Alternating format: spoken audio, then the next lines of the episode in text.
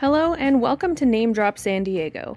I'm your co-host Abby Hamblin, along with Christy Totten. Our guest today is Congresswoman Sarah Jacobs. She's a Democrat from San Diego, and she was sworn in just 3 days before rioters overran the U.S. Capitol on January 6th. She was in the gallery of the House chamber at the time of the attack, and we talk extensively about that in this interview. She also talks about why she supports impeaching President Donald Trump and prioritizing COVID-19 relief in Congress. Here's our interview with Representative Sarah Jacobs.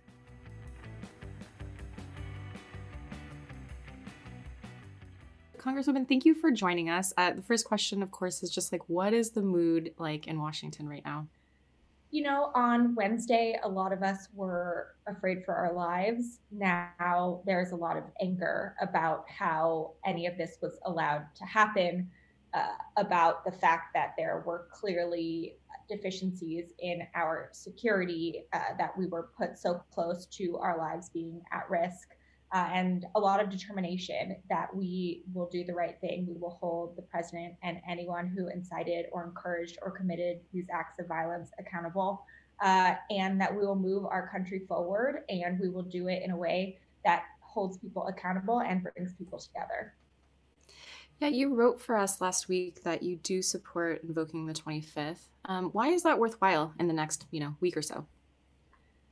It's important that this current president, who is clearly not well, does not have access to the nuclear codes. There's a lot of national security incidences that he can cause in a very short period of time, and not a lot of constraints on his power to do so, absent the 25th Amendment. And we don't know what else he could do in terms of inciting more riots and mobs, because he knows that he is losing power. And so I think for our national security, it's important that we get him out of office.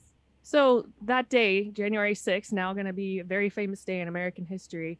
We were wondering if you could walk us through what you expected to happen that day and then kind of how it proceeded. I know it was a very difficult day for many, so I hope we're not asking too much there, but we'd love to hear what it was like for you. Not at all. I think it's important to bear witness and to make sure people know exactly how close their elected members of Congress got to a real tragedy.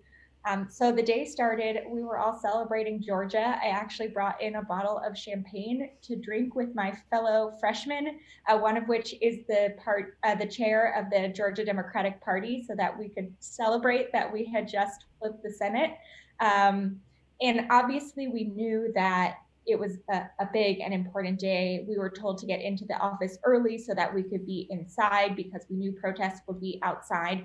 But I think all of us kind of felt that we got in early, we got through the protesters, and once we were inside, we would be safe. I was really honored that I was one of around 20 members of Congress who were chosen to be in the House chamber during the opening of the proceedings. So I was sitting in the House gallery, which is the balcony right above the House floor. It all started pretty normally. We started getting alerts on our phone that certain office buildings were being evacuated. But I was in touch with my staff who were in my office, and we decided I should stay where I was. And I even texted my parents, "Don't worry, the House floor is the safest place I could possibly be," which turns out to not be true. And my parents who lived through me being abroad in difficult places and thought they finally could sleep easy at night are unfortunately realizing that it's not quite the case. So I was in the gallery. All of a sudden we heard and saw Capitol Police running behind us, trying to lock all the doors. Every balcony has its own door. There was commotion on the floor. The speaker was taken out. We were still in proceedings, and debate continued, actually. And then quickly they told us to get our evacuation hoods out. It's like a combination of a gas mask and like a fire hood. So they told us to get that out and be ready to use it if we had to. But for now, everything was okay. We kept going. And then all of a sudden, they were like, "Put your masks on, get under your seats." We could hear the mob banging on the glass doors right behind us. We heard gunshots, we heard flashbangs. Then they told us to evacuate. The gallery does not have a straight way to get from one side to the other, so we had to climb under handrails and over chairs. I was with some of my colleagues who are a little bit older, a little bit more movement impaired, so I was helping them make sure that they could get under the handrails and over the chairs. I still have some bruises on my side. At one point while we were evacuating, Capitol Police told us to quickly get down again because they thought that there might be something, so we had to quickly go under the seats. Finally, we got out into a stairwell. We're going down the stairwell and we saw on the ground members of the riot subdued by Capitol Police on the ground. That's how close they were to us. And then we were taken to a couple of different safe rooms before we were eventually secured. How did you feel during all of that? Because, I mean, from one thing to the next, that sounds like just worse to worse to worse. Yeah, you know, I was afraid. I've been in some pretty tricky situations. My background's working in conflict zones. This was definitely the closest I had ever felt to feeling like my life was really at risk.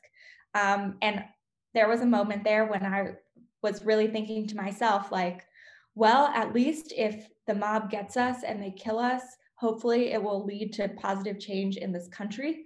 And like thinking about what messages we needed to send out to make sure that would happen.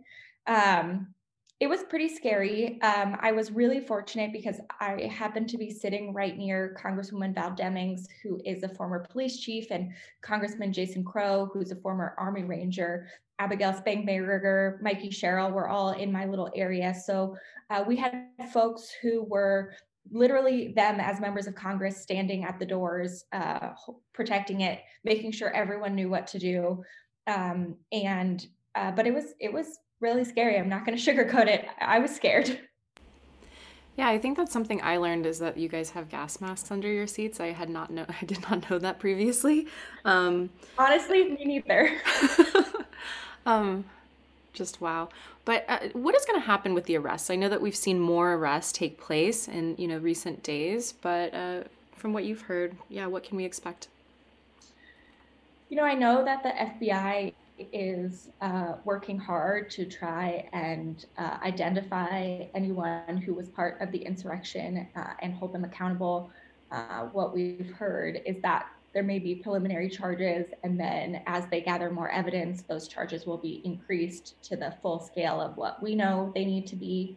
I wrote a letter with Congressman Ruben Gallego to the Department of Defense, calling on them to make sure that any member of the military, current or former, is tried under UCMJ for sedition, and that they do an investigation to make sure that, you know, our taxpayer-funded training is not going to overthrow our government, especially because every member of the military takes an oath to the Constitution, and so they should be held accountable to that. So I think that there will be a number of different ways that people are held accountable, and I'm hopeful that we do that to the fullest extent of the law. And what's your understanding of how this happened, you know, how the Capitol Police allowed this to happen? I mean, were they overwhelmed? They were definitely overwhelmed, and there are some members of Capitol Police who showed incredible bravery and valor in protecting us, you know, who in some cases averted a real catastrophe, and we were moments away from the rioters getting to where we and the senators were. And I think that there was a real failure in leadership.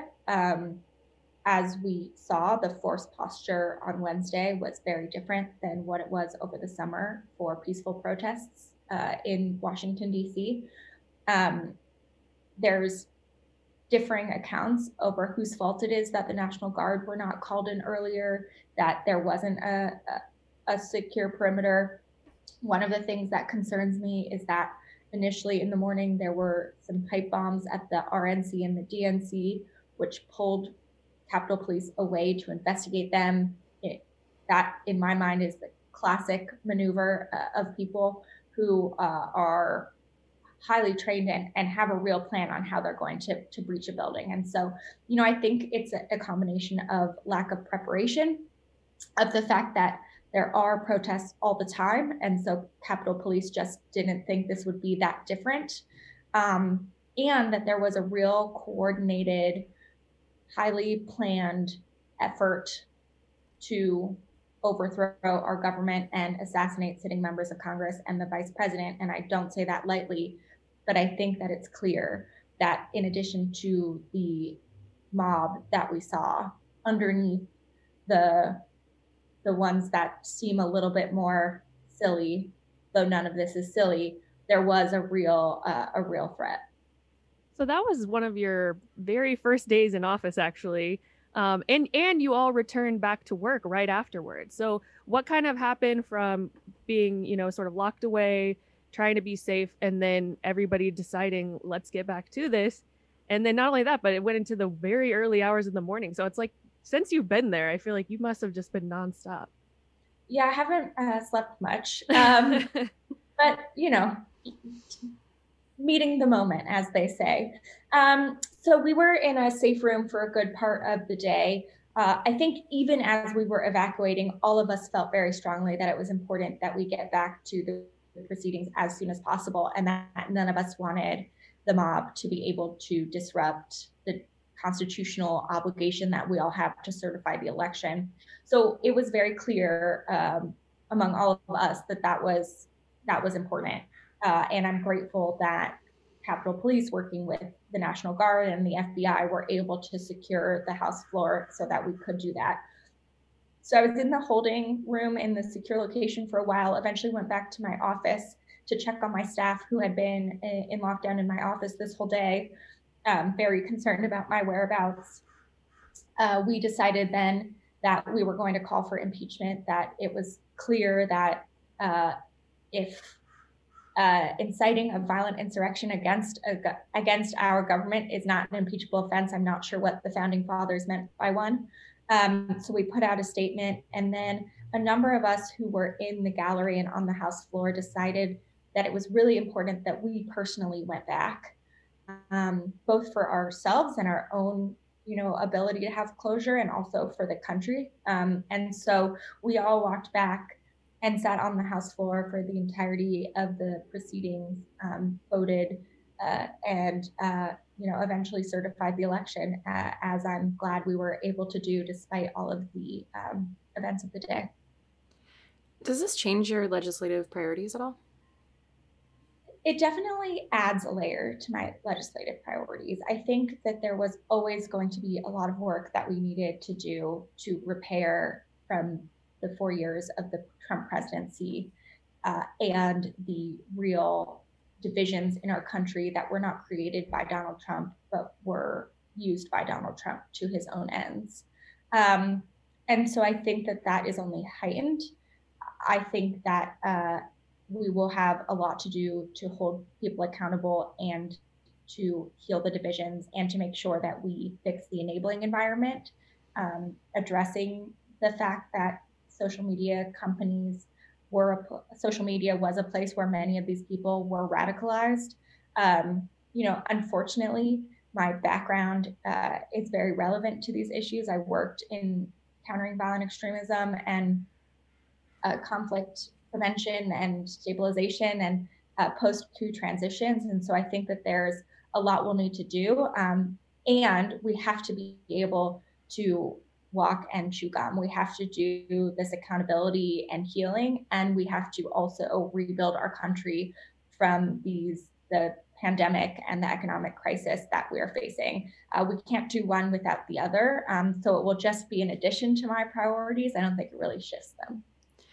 Yeah. What are your thoughts on Twitter and Facebook blocking President Trump from posting? You know, on one hand, they say it incites violence. On the other hand, you know, he says it's a First Amendment issue. Where do you stand?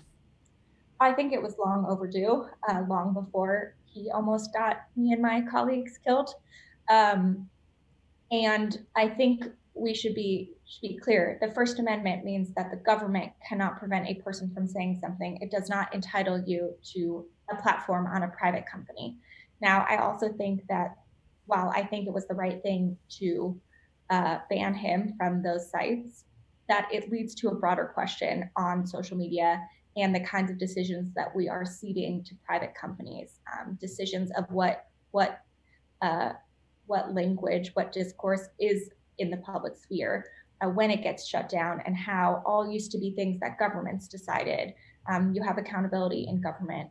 You can not reelect someone if you disagree with what they did, in a way that you don't have with private companies. And we know that this is not the first time that social media has been one of the drivers of violence. We saw it in Myanmar, Burma, with the Rohingya. We've seen it in other countries.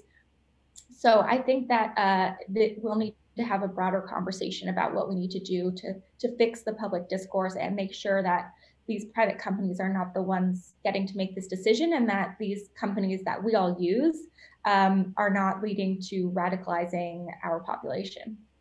So before all this, I believe you had an interview with KUSI where you said that a COVID relief package would be one of your, either your number one priority or one of your number one priorities. Is that still the case? And what does that look like ideally for you, but also what's realistic? I think we still need to get a COVID relief package done. Time to vote. Yeah, is that the buzzer you were telling us about? What is that? That's the voting buzzer. It'll be done in a second. I kind of love this as like an audio element of the podcast. We're leaving it. Great. That's how we know when we're starting session. So they just gaveled in. So I still think a COVID relief package will be incredibly important to get done. The pandemic has not gone away. In fact, when we were all in the secure location together, many members of Congress, apparently at least one, has now tested positive for COVID. So, I'll be getting tested today to make sure that I'm okay. All of this is happening under this pandemic we're going through and the economic crisis that it's caused. So I think we need a relief package as soon as possible. I think we need to make sure that the assistance is going to those who need it most, our small businesses, our families. I supported $2,000 checks. I think they should be monthly. I think they should be automatic until our unemployment level gets to a certain level that we agree is manageable for American families. One of the things I'm really focused on pushing for is to make sure that there's funding for childcare. As we just saw in the latest labor statistics, almost all of the jobs that have been lost have been jobs done by women. And that is in part because of this childcare crisis that we're facing. And so that will be a big push for me, because we'll never really be able to have an equitable recovery if we don't have childcare taken care of. So now that Georgia is sending 2 Democrats to the Senate, your party holds the majority in both houses, or both sides of Congress. What can we expect to see? I think that this means we'll be able to really enact President-elect Biden's vision to build back better, get a new COVID relief package, get an infrastructure bill that will allow us to create jobs and start working to green our economy and address climate change and our carbon emissions. I think that we'll be able to pass the Voting Rights Act and other democracy reforms that are, frankly, one of the most important things we need to do, because fixing our institutions and trust in them is one of the key things we need to do to really move forward from the insurrection that we experienced. But I also want to caution, most things in the Senate require 60 votes. We will have 51. We will do everything we can to get as much done as possible. But I think it's also important to recognize that the constraints still exist, and really trying to manage people's expectations. So let's talk a little bit about you more as a Congress member. You tweeted pretty early on that you were mistaken as a staffer. A lot of people were so mad about that on Twitter, and I'm sure that was extremely frustrating to you. Has that happened since? Like, how did that make you feel? It's just, everyone's pushing for more millennials in Congress, and yet we put you there and that's how you're treated. Like, how's all that going? Yeah, it has definitely continued to happen. It's funny because Congresswoman Davis, one of the things she told me after I won was, you'll probably get confused for a staffer. I did when I got to Congress. And I was like, no, it's been 20 years. Surely it will be different now. And then I get to orientation. I'm standing next to another incoming member of Congress, who of course is a tall white male Republican who, you know, looks like what you think, what people imagine. And he gets directed to the members line, and I get directed to the staff line. And of course, being the young woman that I am, I just go along with it. But it's happened a few more times, and, you know, I understand. I do look young, especially when we're wearing masks. It's really hard to tell who's who. And our staff is amazing. I mean, I loved being a staffer when I was one, and they do great work. And honestly, they're the ones who run the place. So it's not like it's offensive to be confused for one. But, you know, it is something that I'm getting used to. And actually, on Wednesday, they told us to take off our congressional pins while we were evacuating because they didn't want us to be a target. And I really had to decide if I was going to take it off so I wouldn't be a target, or if I was too worried that then Capitol Police wouldn't know I was a member and wouldn't be directing me in the right place. So I ended up deciding to keep it on so that Capitol Police would know that they should be directing me to the right place and protecting me. But yeah, it's definitely something that's unique to being a member of Congress. Yeah, well, Christy and I are both millennials. Like, we're obviously more excited to see millennials in Congress. You know, I think we've seen AOC kind of set the example of what younger people can bring to such a, use whatever adjective you want to about Congress. But what do you hope to bring, or how do you hope to represent millennials in a way that we can kind of all relate to? Yes, I think our generation has a lot of really unique experiences that I'm hoping to elevate in my time here. First of all, we're the first generation that's digital natives. So as we're talking about what we need to do on social media, I mean, I don't know about the two of you, but a lot of what we're talking about in terms of harassment and whatnot on social media, I've personally experienced as a young woman for a long time. You know, I was not surprised that the same people who were trolling and writing these horrible things would then take that offline. I think that we have a different perspective in terms of the urgency of addressing issues like climate change, you know, issues like childcare that I know many of millennials are starting to be dealing with now. One of the things I'm really focused on being a member of the House Foreign Affairs Committee and the House Committee on Armed Services is repairing our standing around the world after 4 years of the Trump administration. And it's like being at school. Okay, that should be it. Is it like on the wall? It's on the clock. Oh, okay. Nice. Yeah, and then there are dots on the clock that tell you different things. I'll be honest, I'm still learning what they tell you. Awesome. So looking at my position on foreign affairs and on armed services and repairing America's standing around the world, our generation has never known a day in our adult lives that the United States hasn't been at war. And, you know, honestly, I really wish that there were people in 2001 and 2003 thinking about the impact of their votes on our generation when they were doing that. And so really thinking about how we end the forever wars and how we rebuild America's standing in a way that allows us to address the challenges that we're facing now, which are very different than the challenges that we're facing before, is going to be one of my main focuses. When the mob took over Capitol Hill, there were some clear symbols of anti-Semitism. You are Jewish. Is that something you think a lot about, you know, when it comes to policy? You know, this isn't the first instance of anti-Semitism in recent years. What does that tell you about our country, and how does that shape your priorities? Yeah, it's interesting, and actually it's been something that I've really been struggling with. You know, as a Jewish woman, I grew up hearing the stories of the Holocaust.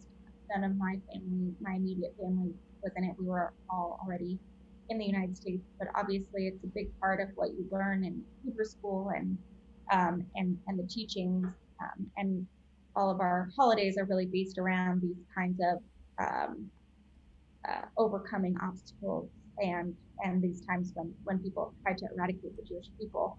And at the same time, I myself am white passing and feel very white passing. And so try and be very mindful of this unique position that I'm in as a white passing Jewish woman, where I have a lot of the privileges that I have, and also am the target of a lot of this anti-Semitism and hatred. And I think that, you know, that was really highlighted on Wednesday when I was sitting with some of my Black colleagues in the gallery, and we were all afraid.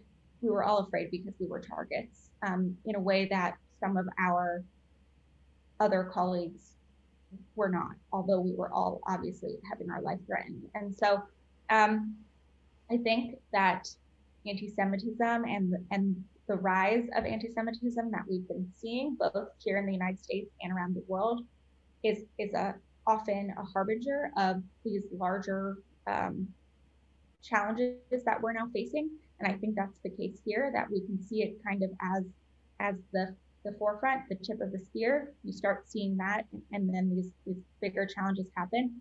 And it's honestly still something I'm wrestling with. There were people wearing shirts that said Team Auschwitz, that 6 million wasn't enough. You know, as I said, like, I really, my whole life, obviously I'm Jewish. I went to Hebrew school and synagogue, but really felt myself to be an am white passing. And so, you know, it for me also was kind of a wake up call that, you know, there's a lot of healing we need to do in this country, and it goes in many layers. How do you see that healing being done? You know, that's something the president-elect has talked about. It's something I think we all want, but how does it actually get done?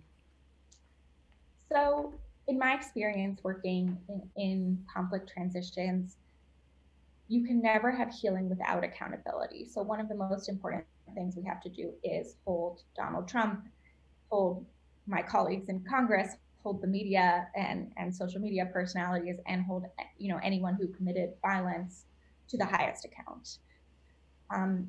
And you do really need to have that separation between anti-democratic forces and the people who are supporting democracy, small d. Then we need to have some really tough conversations with each other, and do the difficult work of having accountability between each other. You know, I personally think we need something like truth and reconciliation, a process in order to move forward, both from the events of this past week and also the longer history that America has. I think it's important to have the beginning of what can become a common narrative where you are talking about, as they say, the gory and the glory, that you're not saying everything the United States has ever done is bad, but you're also not minimizing all of the harm and damage the history of the United States has also been a part of, and start to really bring people together and bring them out of their silos and get people to know each other. And you know, it takes a long time. It's very labor intensive, but that's really the work we need to do. And then another piece I'm really focused on is making sure our institutions are up for the task. So a lot of what enabled this to happen was that so many people on all sides have lost trust and faith in our institutions, in our leaders. And we have to fix that in a few ways, but one of them is making sure that our institutions actually are working and are able to address the challenges that people are facing, because it's no surprise that people don't trust institutions when they're not feeling like government or anyone is actually addressing what they're going through. I find it very curious, like something that I think about a lot as a journalist is how much we need to be on social media to share verified information, you know, get the facts out there to kind of fight disinformation. But on the other hand, those are the same platforms that are causing the most problems. Like, we hope to start a good, positive dialogue, you know, help people talk to each other and get to know each other. Yet on the same platform, horrible things are happening. Is that something that, I mean, are we going to see you on Twitch anytime soon and Instagram and all these things that we're seeing some people doing? Or, I mean, what are your thoughts about kind of where we go from here on social media? You know, it's tough. And I think that's part of what I mean when I say that these are decisions that government has abdicated. So it shouldn't be an individual journalist or an individual person's decision or, you know, choice. Do I feed into this platform that I think is doing harm, but also feel like it's important that my voice is there, right? It's up to us to set the rules so that you have platforms that aren't causing those harms, or that those harms are at least minimized. And so that's one thing I'll be focusing on from here in Congress. I myself I'm on all the platforms, although I did just delete my personal Facebook page that I've had since high school. It was very freeing. You know, on all the platforms. I haven't tried Twitch yet. I'm not that cool, but I am on Instagram and Twitter and Snapchat and all of that because I think it's important that even in these platforms that you do, as you were saying, have that positive voice and have that contribution. It's why I will go on almost any TV network. I will talk to almost anybody because I actually think that change happens and healing happens when you do have those tough conversations, and we're not going to be able to move forward if we only stay in our own bubbles and talk to people who we agree with. Yeah, that reminds me of Donald Trump talking about fake news for all these years and really disparaging our industry. I mean, how do you view the news? Do you think that it's mostly fair? And, you know, is there work to be done to sort of repair our reputation? So I think that, similar to how we see anti-Semitism as kind of the a signal that things could get worse, I think anti-journalism and anti-media sentiment tends to be one of those indicators that you see often at the beginning of a deep conflict. We've seen it in countries around the world, and the United States used to be a place where we were promoting, you know, journalist rights and press freedom around the world. And we've now are going to have to rebuild our ability to do that credibly. And I think we have to stand up for press freedom. We have to stand up for journalism and the media. It's very important that we have people who are holding us accountable and are making sure information gets out. And I think we also need to look really deeply about the flaws in our media ecosystem and atmosphere that in some ways contributed to the rise of someone like Donald Trump. And I do think there needs to be a lot of internal rethinking about how things are covered, what is considered newsworthy. I can tell you as a young woman, definitely the way the news has covered me is not always the same as they would a young man. So, you know, I think both are true. We need to fix the things that are broken in our media, and we need to protect press freedom and our journalists and really stand up to the really hateful and dangerous rhetoric that Donald Trump has been perpetrating. So back to sort of the transition and you being a freshman in Congress, I'm curious what has surprised you the most since you've gotten there, and what has also been your favorite thing since getting there? Okay, what has surprised me the most is that it is really like college. Like, what? It's really fun getting to know everyone. Yeah, you're getting to know everyone. You pick what clubs you want to join. You do a lottery to get what room you're going to be in, and then where your office is kind of determines who your friends are going to be because you like hang out with the people on your floor. There's a lot of floor pride. And orientation, new member orientation, really, I called it Congress school. It really felt like, you know, all of that. But I will say that the favorite part is that people always said this, and I thought they were just being hokey, but it really does feel true that we really are a family, that we bicker and we disagree. But when guns were going off and a mob was right behind us, and in a group of people who are probably notorious for being self-centered and independent, everyone was really looking out for each other and making sure that, you know, all of us got out safe, that the people who had a harder time moving had someone next to them who could help. And I can't tell you how many members have reached out to me, checking in on me, even ones who I haven't actually met yet because COVID has made that more difficult. And that is something I think I wish more people knew about Congress, because I know from the outside, it looks like nothing gets done and we just bicker. And it's true, we need to do a better job of getting things done. And that's part of why I ran and why I'm here. But there is also this deep sense of camaraderie that I think is really powerful. So it really does feel like being a freshman all over again. They even call you that. They even call us freshmen. You up. Yeah. Yeah. That's interesting. So you ran, one of your campaign slogans, I think, was a new generation of leaders. Like, you want to be a new generation of leaders. Do you think that kind of the younger members can do, or what personally do you plan to do? As you said, the perception is there that the bipartisanship is just awful and that there's not a lot of camaraderie. It's nice to hear that, you know, but as a member, what do you kind of hope to do, or what do you think can actually be done to improve that? Yeah, I think that there's a lot we as young members can do. And actually there are a group of us, younger, new freshmen on both sides of the aisle, who are right now working together to figure out what kinds of things we can do together to move our country forward and try and help heal and repair these wounds, recognizing that we don't agree on a lot of things, but we do agree on the fact that the insurrection was completely inexcusable, unconscionable. I don't even know what the right word would be for it. And I think a big part of that is working together and introducing bipartisan legislation. And we're also talking about how we can potentially do joint town halls and bring our constituents together, have some of those difficult conversations that we were talking about.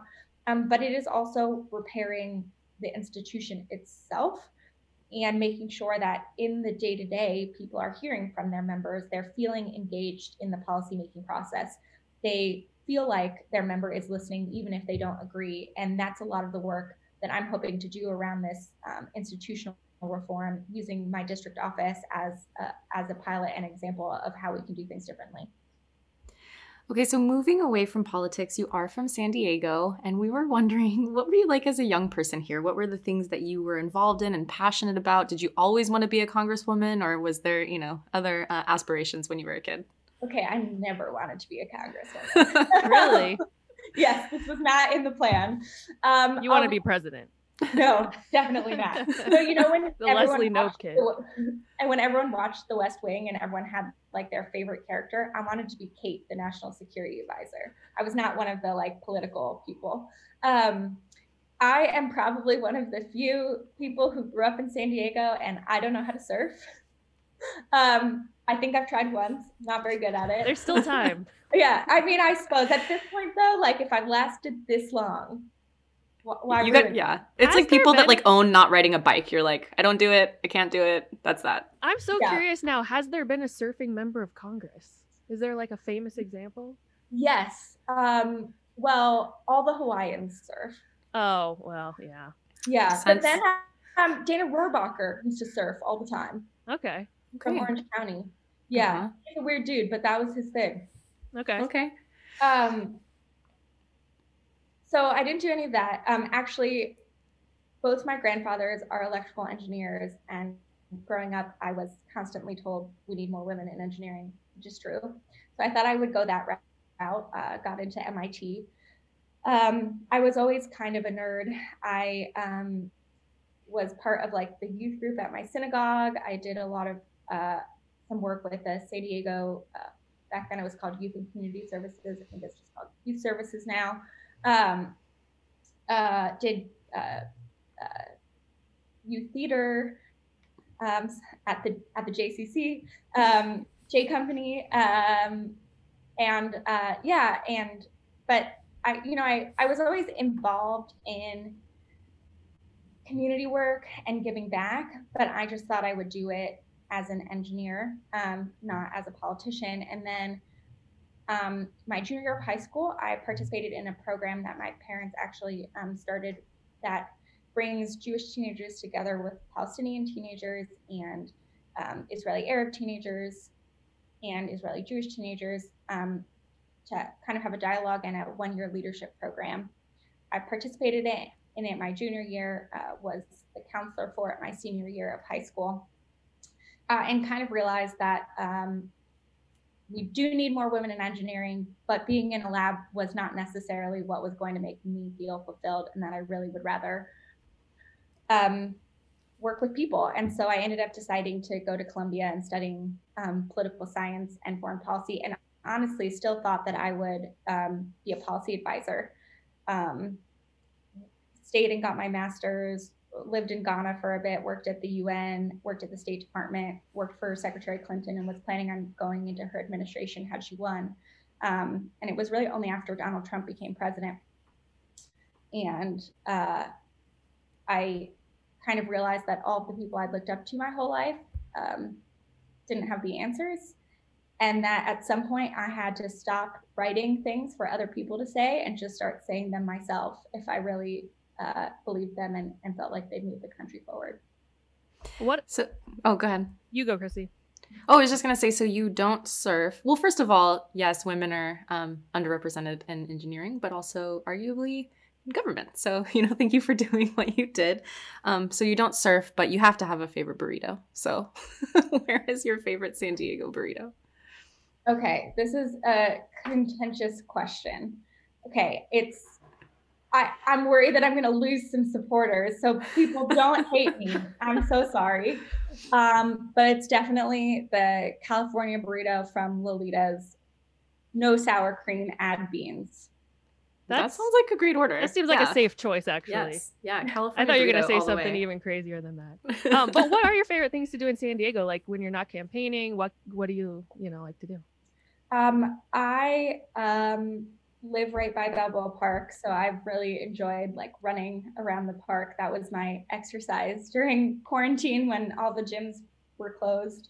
And I play tennis, and I just love, my favorite thing is like walking around neighborhoods and wandering around like South Park and stopping into all the little small businesses and grabbing a cup of coffee with friends. I love brunch. One day we'll all get to have brunch again.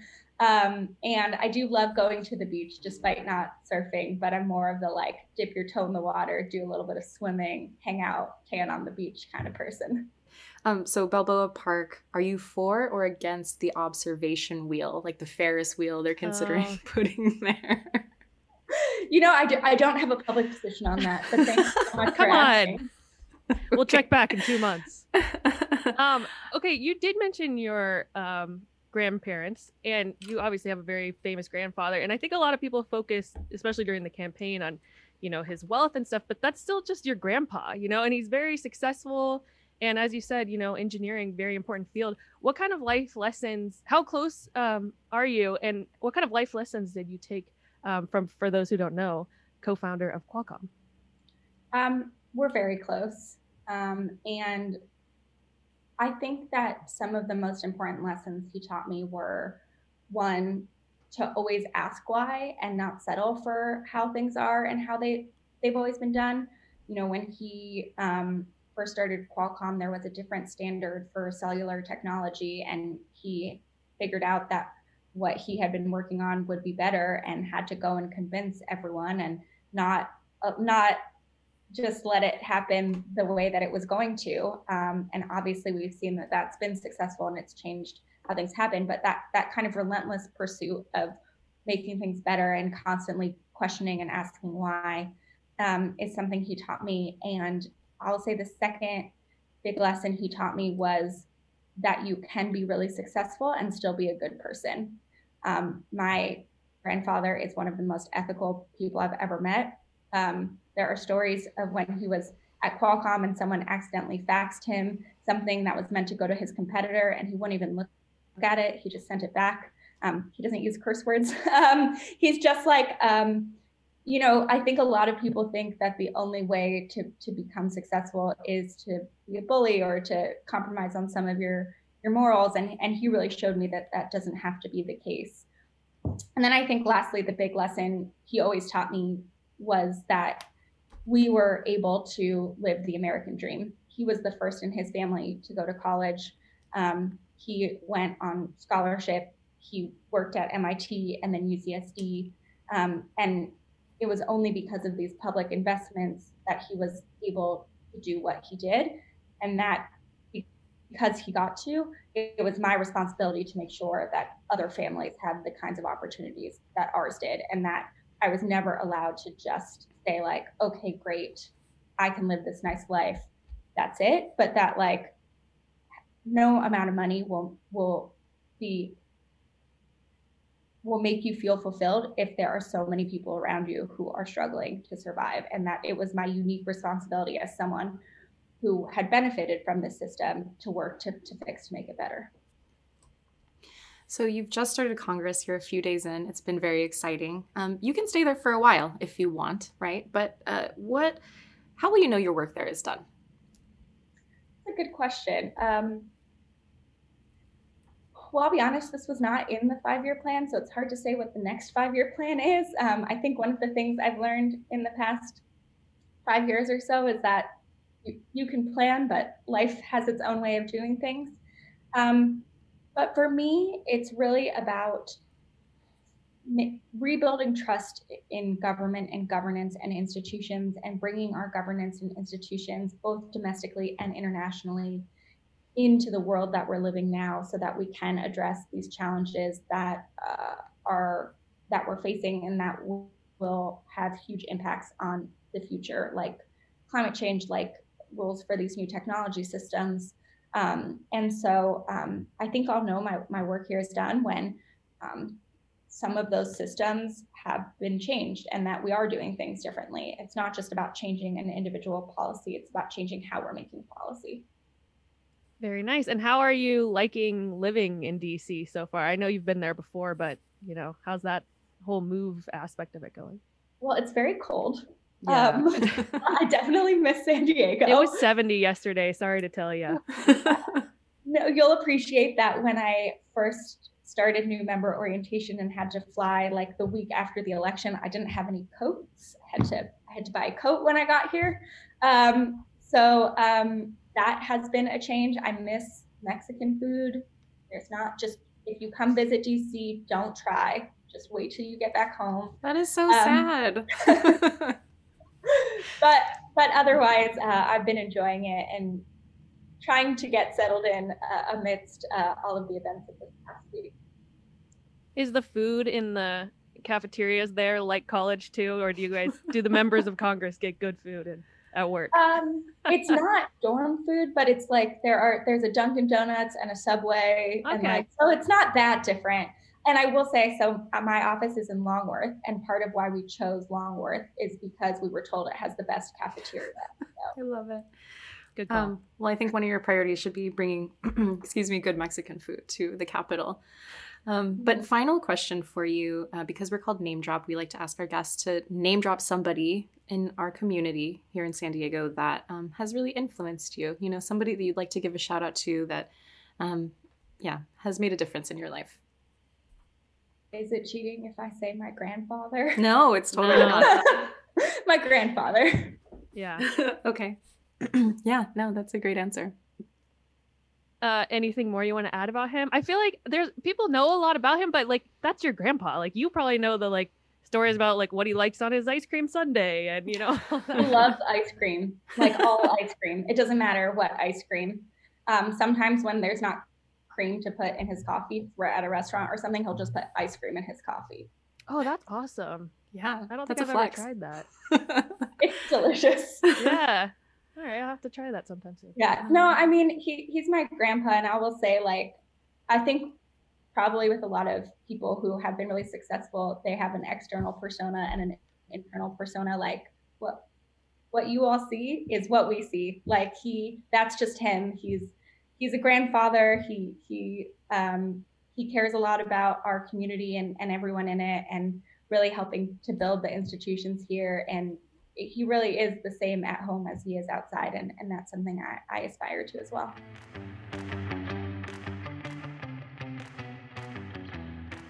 Thanks again for joining us for this episode of Name Drop San Diego. If you like what you heard, please leave us a rating and a review on your favorite listening app. You can find us online at Name Drop San Diego on Facebook, Twitter, and Instagram. Thanks again for listening, and see you next time.